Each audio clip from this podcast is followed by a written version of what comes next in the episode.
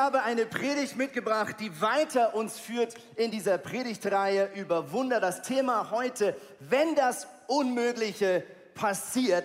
Und ich möchte direkt mal mit einer kleinen Austauschfrage starten. Also falls du die Person neben dir noch nicht besonders gut kennst, jetzt gleich wirst du sie kennenlernen. Und zwar habe ich folgende Frage. Wann hast du mal etwas richtig Mutiges getan? Vielleicht so eine klassische Mutprobe in deiner Kindheit, vielleicht ein schwieriges Gespräch mit deinem Chef, vielleicht ein Heiratsantrag. Äh, dreh dich einfach mal ganz kurz nach links oder rechts und tauscht mal aus eine Minute, was war mal ein richtig großer, mutiger Schritt. Und alle Online-Leute, ich schalte euch jetzt zu eurem Online-Host. Yes, hey, sehr cool. Das freut mich mega, äh, dass ich mich mit euch austauschen kann, egal wo ihr jetzt gerade sind. Und ähm, mich würde interessieren, nicht nur, wann das letzte Mal was Mutiges gemacht haben, sondern auch was genau. Und einfach äh, als Beispiel von mir, ich kann mich erinnern, vor ungefähr einem Jahr, ich habe eigentlich extrem Höhenangst ähm, und habe mich dann dazu entschieden, ganz mutige Schritte zu gehen, habe mir aufgeschrieben, okay, was möchte ich, mich selber challengen und dann habe ich mich traut, einen falschen Sprung zu machen, aber es hat mir extrem viel Überwindung gekostet, ich kann mich genau erinnern, aber habe es dann trotzdem gemacht, also bin mega äh, happy und ich glaube, ihr habt noch einiges, mal schauen, äh, was im Chat äh, so läuft, ähm, aber ähm, es kann ja unterschiedliche Dinge sein. Es muss ja nicht unbedingt ein Fallschirmsprung sein, sondern nur kleine Schritte, kleine mutige Schritte, weil die führen ja schlussendlich zu den, zu den größeren Sachen. Äh, mega cool, ich bin gespannt, was der Andi vorbereitet hat und äh, ich schicke euch jetzt direkt wieder zum Message, direkt zu ihm.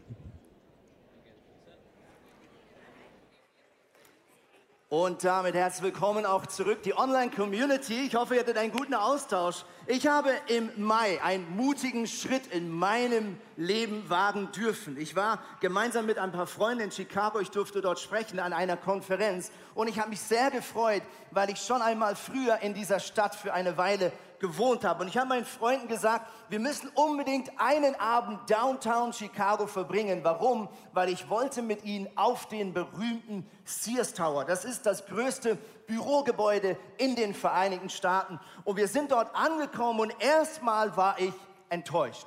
Weil ich musste feststellen, dass der Sears Tower nicht mehr Sears Tower heißt, weil diese Firma offensichtlich pleite gegangen ist. Aber er hieß Willis Tower und das fand ich ziemlich cool, weil der Freund, der mich begleitete, ja, hieß Willi.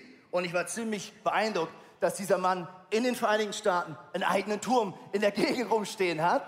Und das Zweite war, dass ich wieder total begeistert war, als ich oben ankam und feststellte, dass dieser ehemalige Sears Tower unterdessen ein kleines Upgrade bekommen hatte. Dort hat man nämlich oben auf der obersten Etage über 440 Meter ein Glaskubus gebaut, auf dem man auf reinem Glas über 440 Meter über der Stadt schweben konnte. Und ich habe mich mega gefreut. Wir mussten lange anstehen, bis wir endlich dran waren. Und ich weiß nicht, ob du sowas schon mal selber getan hast. Logisch, ich bin jetzt hier in der Schweiz und die meisten lachen jetzt und sagen 440 Meter, das ist ja gar nicht hoch. Ja?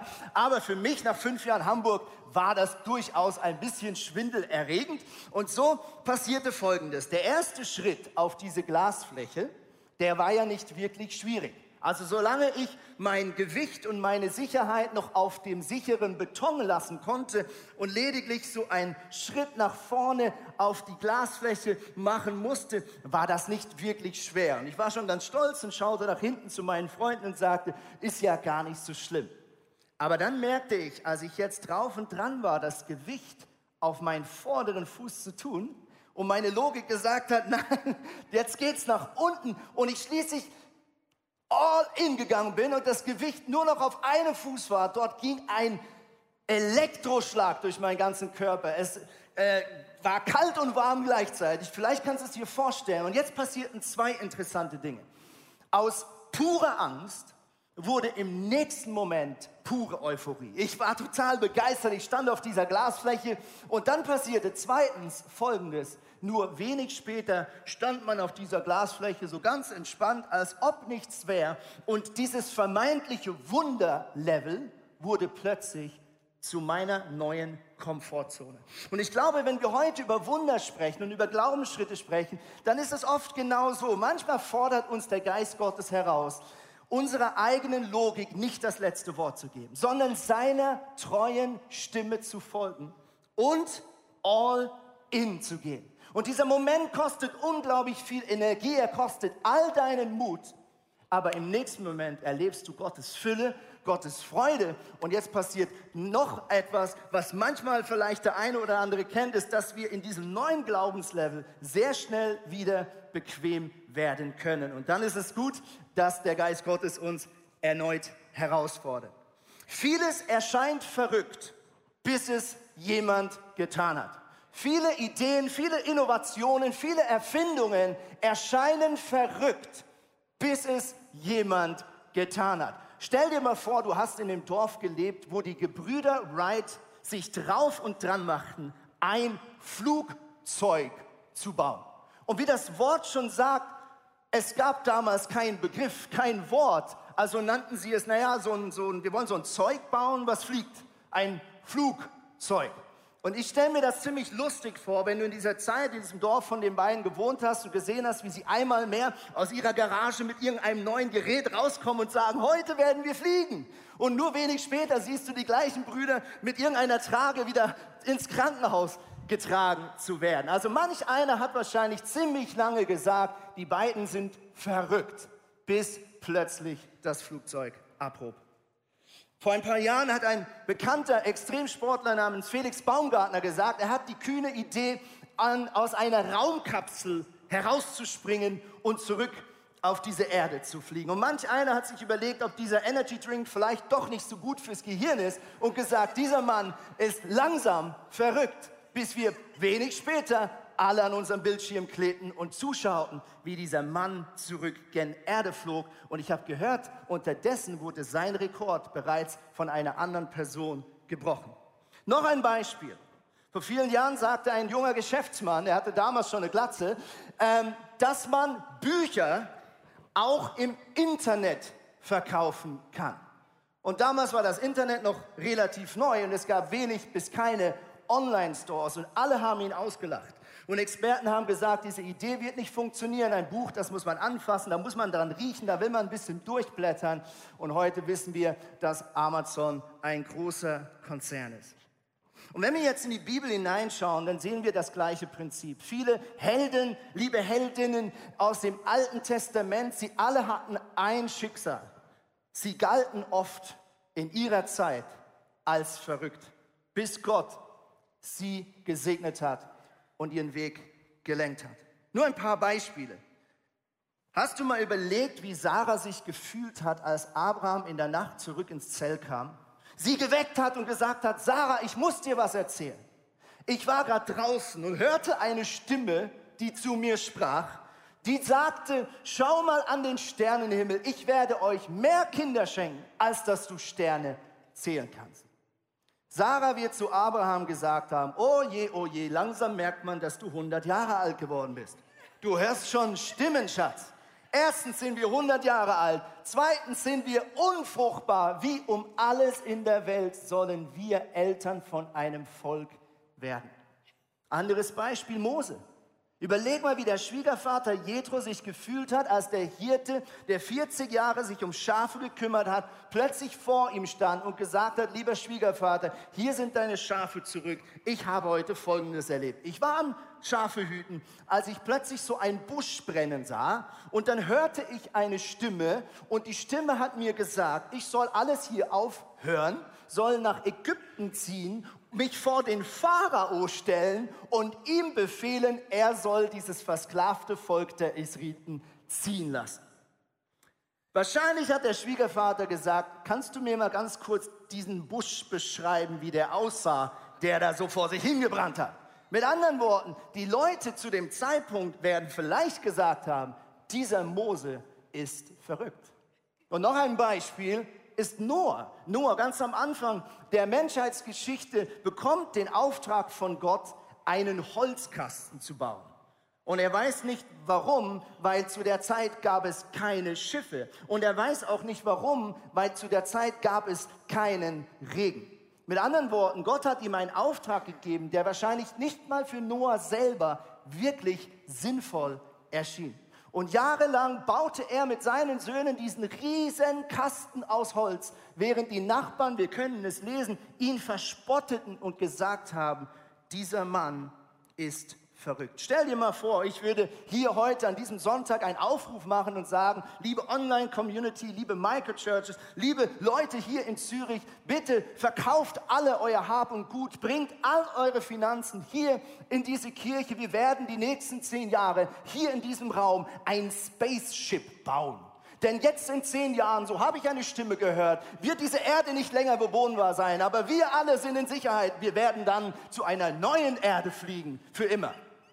Ich glaube, ihr werdet alle einig, dieser Mann hier vorne auf der Bühne ist total verrückt. Und jetzt kommt der Punkt, was heute verrückt gilt, wird man später Glauben nennen. Was heute verrückt gilt, wird man später Glauben nennen. All diese Männer, die wir vorne angeschaut haben, werden später im Hebräerbrief als Glaubenshelden gefeiert. Sie alle mussten in Kauf nehmen, zu ihrer Zeit erstmal verrückt zu ähm, wirken auf andere. Ich habe ähm, vor ein paar Wochen eine Frau wieder kennengelernt. Sie sprach mich an nach dem Gottesdienst und sagte, Andreas, kennst du mich noch? Und sie kam mir bekannt vor und ich habe gesagt, hey, was ist deine Geschichte? Und sie erzählte mir, dass etwa vor einem Jahr sie mit ihren zwei Söhnen das erste Mal in unserem Gottesdienst war. Sie hat immer online geschaut, sie hat uns irgendwo online gefunden, sie hat ihre Söhne eingepackt, beide um die 20 Jahre jung, und sie kam in den Gottesdienst. Folgendes passierte. In der Nacht vor diesem Gottesdienst hatte ich einen Traum, dass ein Mann zu mir sagt, ich will nicht länger sterben, äh, nicht länger leben. Ich will nicht länger leben. Und ich habe lange überlegt, soll ich diesen Eindruck teilen oder nicht teilen? Wir hatten den Eindruck, wir sollten es tun. Und so teilten wir diesen Eindruck in der Predigt, in diesem Gottesdienst. Und danach kam diese Frau auf mich zu und sagte, kannst du bitte für meinen Sohn beten? Ich glaube, dieser Eindruck war für ihn. Und ich fand diesen jungen Mann und man sah ihm sofort an, dass es ihm sehr schlecht ging. Und er erzählte mir seine Geschichte, dass er tatsächlich seit Monaten, wenn nicht Jahren, eine chronische Schmerzen hat. Kein Arzt kann ihm weiterhelfen, wahrscheinlich psychosomatisch. Ärzte haben keine Erklärung. Er hat alles probiert und er hat in dieser Nacht vor dem Gottesdienst gesagt, ich möchte nicht länger leben.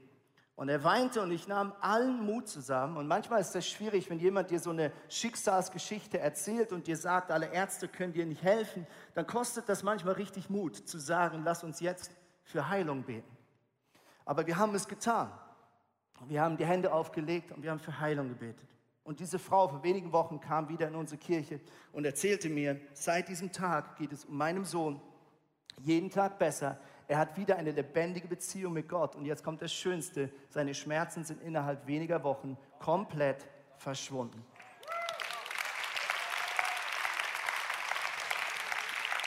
Ich möchte mit euch hineingehen in diese Bibelstelle, Hebräerbrief, wo der Schreiber über Glauben spricht und er startet mit einer Art Definition, was Glaube wirklich bedeutet. Hebräer 11, Vers 1, da heißt es, was ist denn der Glaube. Es ist ein Rechnen mit der Erfüllung dessen, worauf man hofft.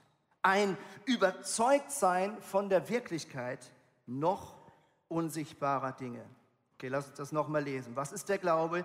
Es ist ein Rechnen mit der Erfüllung dessen, worauf man innerlich hofft. Es ist ein Überzeugtsein von der Wirklichkeit noch unsichtbarer Dinge. Vielleicht kann man es so ein bisschen vergleichen mit jemandem, der auf dem Zürichsee oder in Hamburg auf der Außenalster sein Segelboot ins Wasser lässt. Er kann den Wind zwar nicht sehen, aber er weiß, dass er da ist. Und er weiß, dass wenn er treu sein Segel hisst und es ausspannt, dass dieser unsichtbare Wind plötzlich sichtbar und spürbar in sein Leben kommen wird. Und dann schreibt äh, der Hebräer weiter in Vers 4, äh, Entschuldigung, in Vers 3 folgendes. Wie können wir also verstehen, dass die Welt durch Gottes Wort entstanden ist?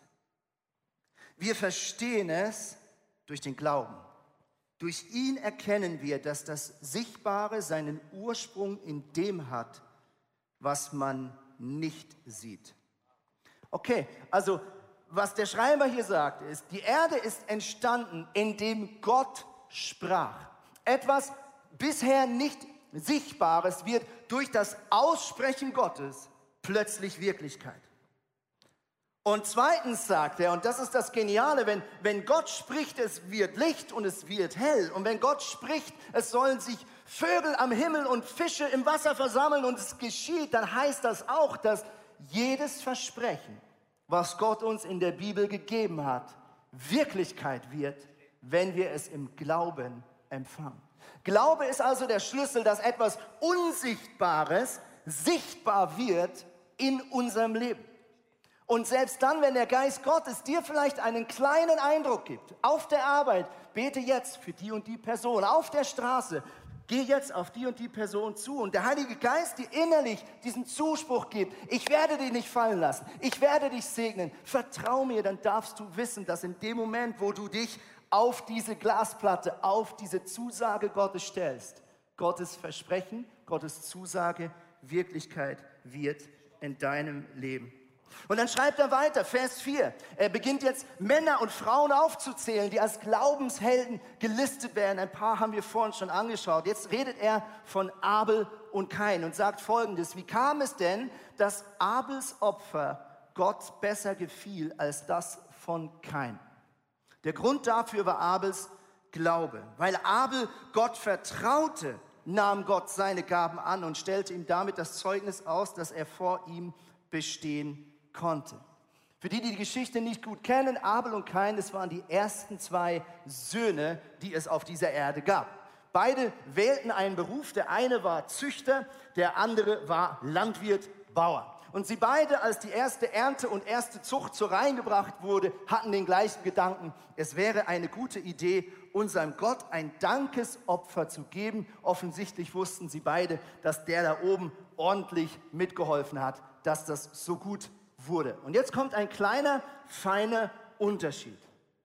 Kein schaut sein Getreide an, seine Ernte, hat wahrscheinlich kurz nachgerechnet, wie viel brauche ich zum Wiederaussehen, wie viel brauche ich zum meine Familie ernähren, wie viel brauche ich vielleicht, um es zu verkaufen, um damit Handel zu betreiben. Und zum Schluss heißt es, er nahm etwas von seiner Ernte und brachte es Gott. Und es heißt, Gottes Herz war verschlossen. Er nahm dieses Opfer nicht an.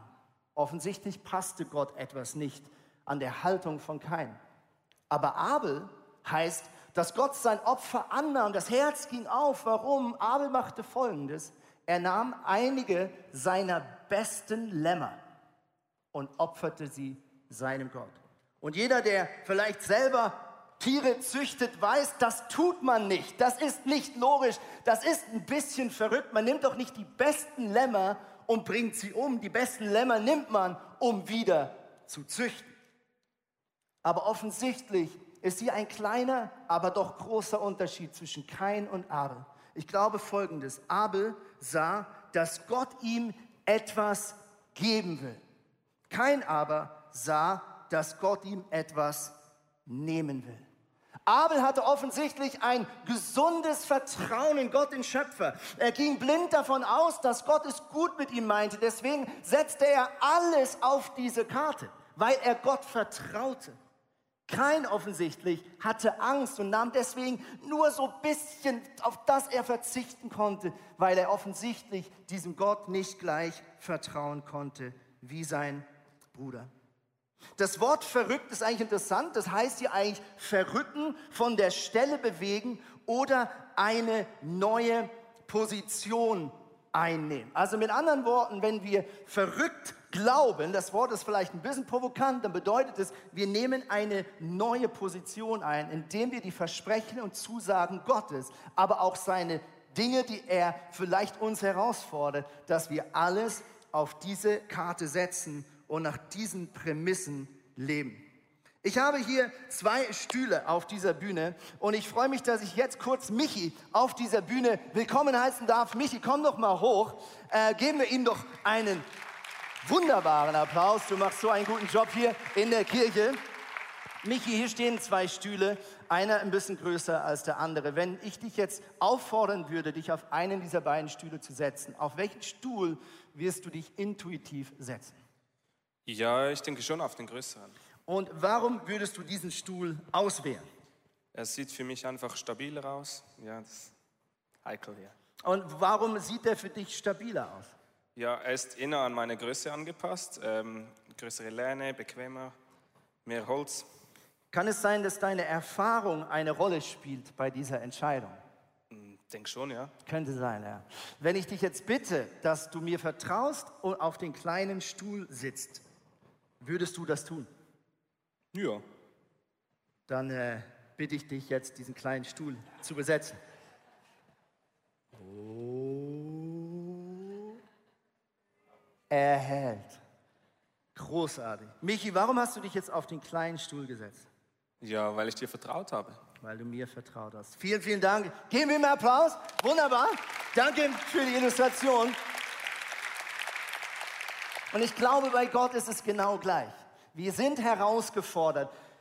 Vertrauen wir unserer Erfahrung? Vertrauen wir unserer Logik?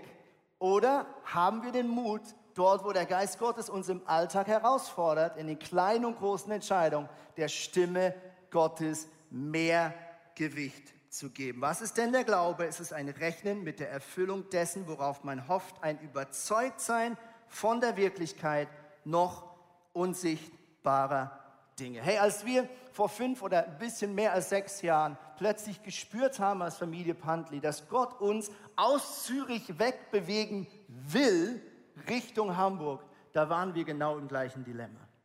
Und wir haben uns weiter oder vorgefunden, wie wir unseren besten Freunden irgendwie versucht haben zu erklären, was wir spüren, was wir tun müssen.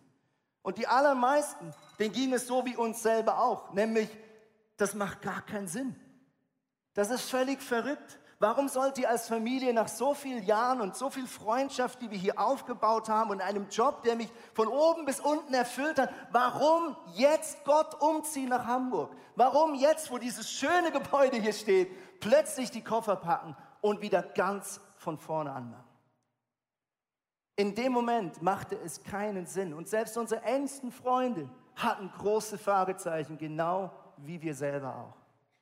Aber wenn ich an irgendeinem Sonntag, fünf Jahre später, wieder nach Hause fahre nach zwei Gottesdiensten, denke ich jedes Mal, Gott, es hat keinen Sinn gemacht, es war völlig verrückt, es tat weh, aber ich weiß, dass es richtig war. Verstehst du, manchmal führt Gott dich in Situationen herein, die machen in der Zeit, wo du handeln musst, keinen Sinn. Sie tun vielleicht sogar richtig, richtig weh. Aber wenn es der Ruf Gottes ist, dann wird es später Sinn machen, dass du seinem Schritt und seiner Herausforderung gefolgt bist. Ich möchte euch an dieser Stelle eine Frau vorstellen aus unserer Kirche, die auch herausgefordert war, ein, zwei richtig mutige Schritte in ihrem Leben zu gehen. Hier ist die Geschichte von Maria. War 14, als meine Mutter starb. Ich war 15, als mein Vater starb. Beide an Krebs. Dann hat mich mein Papa, bevor er starb, noch schnell in ein Kloster gebracht für Franziskanerinnen, für höhere Töchtern.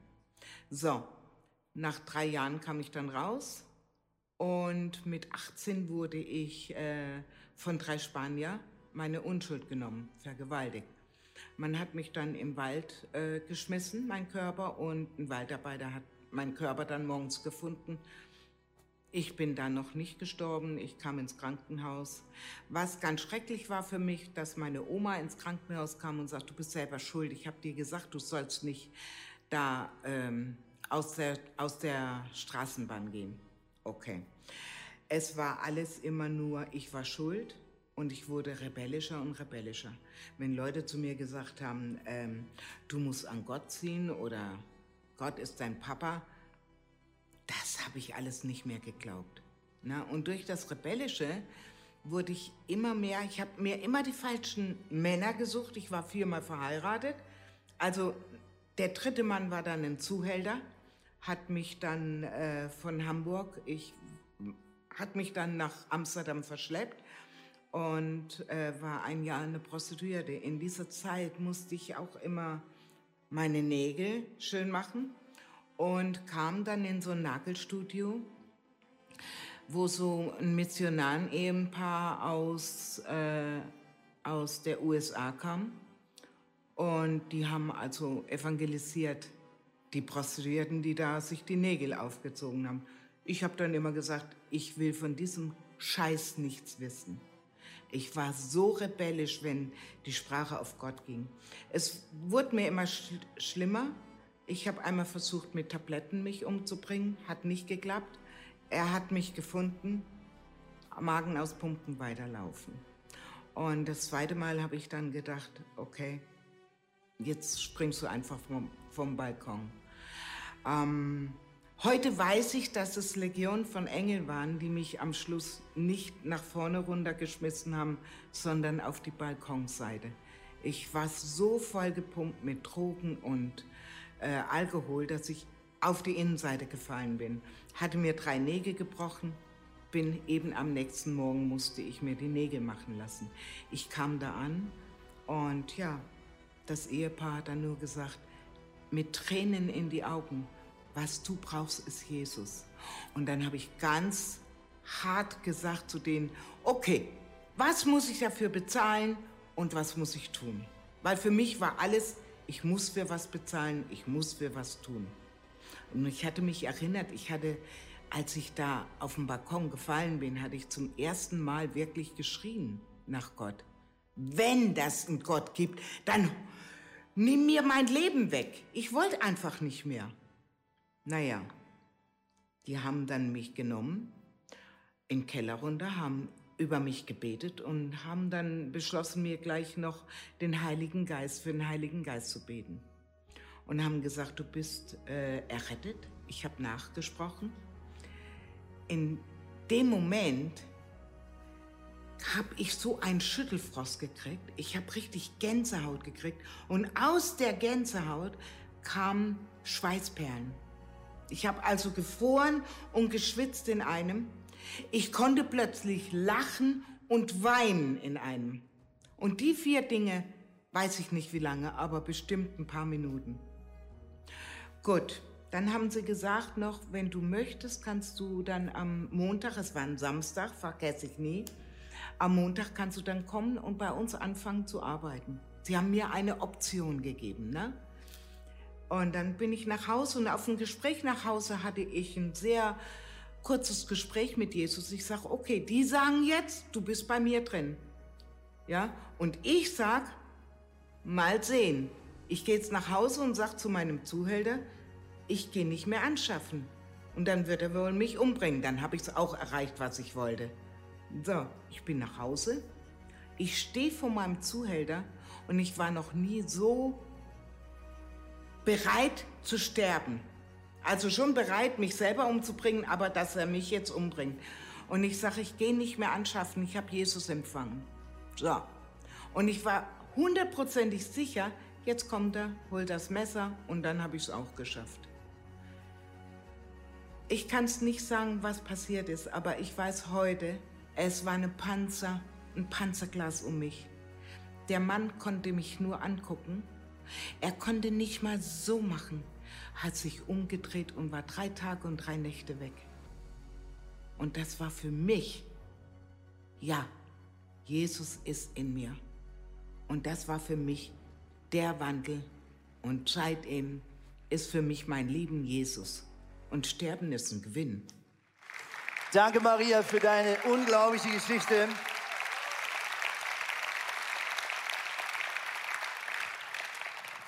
Ich möchte mit euch zum Schluss einen Mann anschauen, der auch in einer Situation war sein Leben lang, die ausweglos aussah. Dieser Mann wohnte vor dem Eingang dieser großen Stadt Jericho. Sein Name ist Bartimäus und er hatte ein großes Problem. Er war sein ganzes Leben lang blind. Und ich möchte bewusst mal vielleicht so ein bisschen in diesem Gefühl der Blindheit seine Geschichte mit euch lesen. An der Straße saß ein Blinder und er bettelte. Es war Bartimäus, der Sohn von Timäus. Und als er hörte, dass Jesus aus Nazareth vorbeikam, begann er laut zu rufen. Jesus, du Sohn Davids, hab Erbarmen mit mir. Die Leute fuhren ihn an, er solle still sein. Aber Bartimäus, er schrie nur noch lauter, du Sohn Davids, hab Erbarmen mit mir. Da blieb Jesus stehen und sagte, ruft ihn her zu mir. Ein paar von den Leuten liefen zu dem Blinden und sagten zu ihm, nur Mut, steh auf, Jesus ruft dich. Da warf er seinen Mantel zur Seite, er sprang auf und er kam zu Jesus. Und Jesus fragte ihn, was soll ich für dich tun? Rabbi, flehte ihn der Blinde an, ich möchte sehen können. Darauf antwortete Jesus, geh, denn dein Glaube hat dich geheilt. Und im selben Augenblick konnte der Blinde sehen und er ging mit Jesus. Was mich so fasziniert an diesem Mann Bartimäus ist Folgendes. Er konnte mit seinen physischen Augen weniger von der Größe und Zuverlässigkeit Gottes sehen als alle anderen Bürgerinnen und Bürger der Stadt Jericho. Jesus war in dieser Stadt, er hat Menschen geheilt, Leute durften beobachten, wie Gelähmte wieder gehen können, wie Blinde wieder sehen können. Bartimäus konnte das nicht mit seinen Augen sehen. Und trotzdem in seinem Herz hat er in Jesus mehr gesehen als alle anderen. Und wenn wir seine Worte kurz unter die Lupe nehmen, dann sehen wir zwei kleine Offenbarungen. Erstens, es heißt, als er hörte, dass Jesus aus Nazareth kam, da klingelte es das erste Mal im Kopf von Bartimäus. Warum? Weil das Alte Testament dem Volk Israel versprochen hat, dass der kommende Messias aus Nazareth kommen wird. Und offensichtlich hat Bartimäus damit gerechnet, dass in sein Leben dieser versprochene Messias kommen wird. Und deswegen macht es bei ihm Klingelingeling und er sagt, warte mal, vielleicht ist dieser Jesus nicht einfach ein Rabbi, nicht einfach nur ein Wunderheiler. Und jetzt, wenn wir genau hinschauen, dann sehen wir noch eine Offenbarung. Er ruft, Jesus, du Sohn Davids. Und auch das war ein Versprechen, das Gott dem Volk Israel gegeben hat, dass der kommende Messias aus dem Hause Davids kommen wird. Mit anderen Worten, dieser blinde Mann hat mehr in Jesus gesehen als alle Menschen, die ihn live sehen konnten. Und jetzt kommen zwei ganz praktische Anwendungen. Ganz praktisch. Wenn wir Wunder mit Gott erleben wollen, dann sehen wir in den Wunderheilungen von Jesus meistens folgenden zwei Dinge. Erstens, Jesus fragt die Person, was möchtest du, dass ich tue? Und ganz ehrlich, ist diese Frage nicht irgendwie unsensibel? Wenn da ein Gelähmter auf dem Boden liegt, wenn ein Blinder offensichtlich Bild vor ihm steht, Jesus, warum fragst du noch mal? Aber ich glaube, dass wenn wir unsere Gebete mutig vor Jesus aussprechen, dass genau dann Glaube ins Spiel kommt. Warum, wenn ich hörbar für meine Umgebung ausspreche, Jesus, ich möchte, dass du mich heilst, mache ich mich verletzlich. Gehe ich eigentlich einen Schritt, der verrückt ist. Und ich weiß, wenn jetzt Jesus nichts tut, dann stehe ich ein bisschen blöd da. Und offensichtlich will Jesus, dass wir den Mut haben, unser Wunder zu benennen. Und jetzt kommt das Zweite, was wir in fast allen Wundern sehen, die Jesus tut. Er heilt die Person nicht einfach nur mit seiner Kraft, sondern er heilt die Person mit seinen Worten. Jesus sagt, dein Glaube hat dich geheilt. Und wenn Jesus spricht, dann verändert sich deine Wirklichkeit. Wenn Jesus spricht, verändert sich deine Wirklichkeit.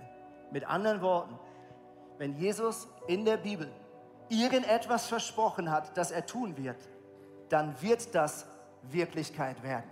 Weil das Wort Gottes kommt nie leer zurück. Das Wort Gottes ist hundertprozentige Autorität.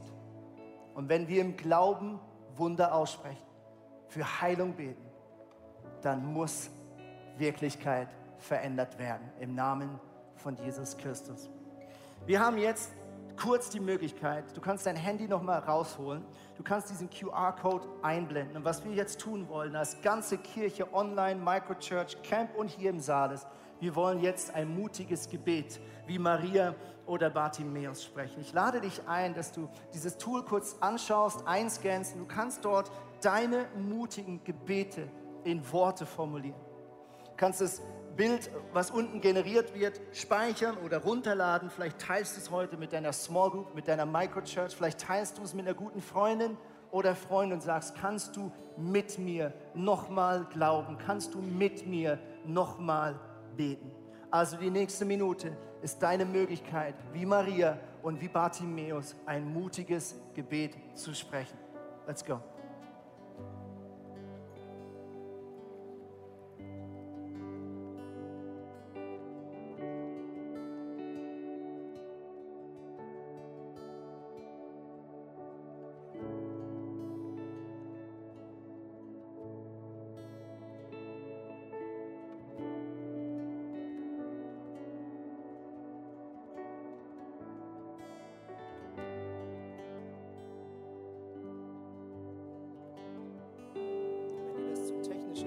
Wenn dir das zu technisch ist, dann kannst du auch einfach das mit einem Zettel und Stift aufschreiben.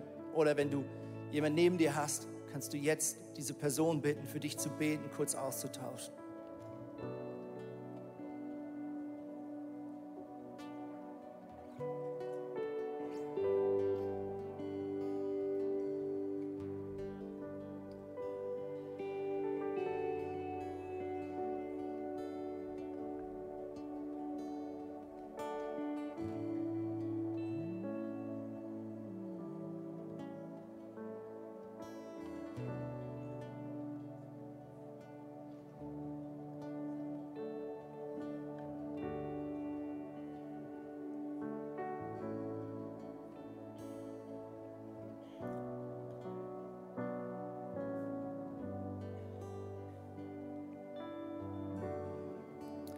Und wenn du ready bist, kannst du mit mir aufstehen. Wenn du noch Zeit hast, nimm dir die Zeit. Ich möchte diese Predigt mit ganz vielen kurzen Gebeten beenden. Und diese Gebete finden wir in den Psalmen. Das ist eine Sammlung an Liedern und Tagebucheinträgen von König und Hirte David, aber auch anderen Menschen der damaligen Zeit. Und ich möchte mit euch Gebete beten, die alle ein Wort gemeinsam haben. Und dieses Wort ist das Wort aber.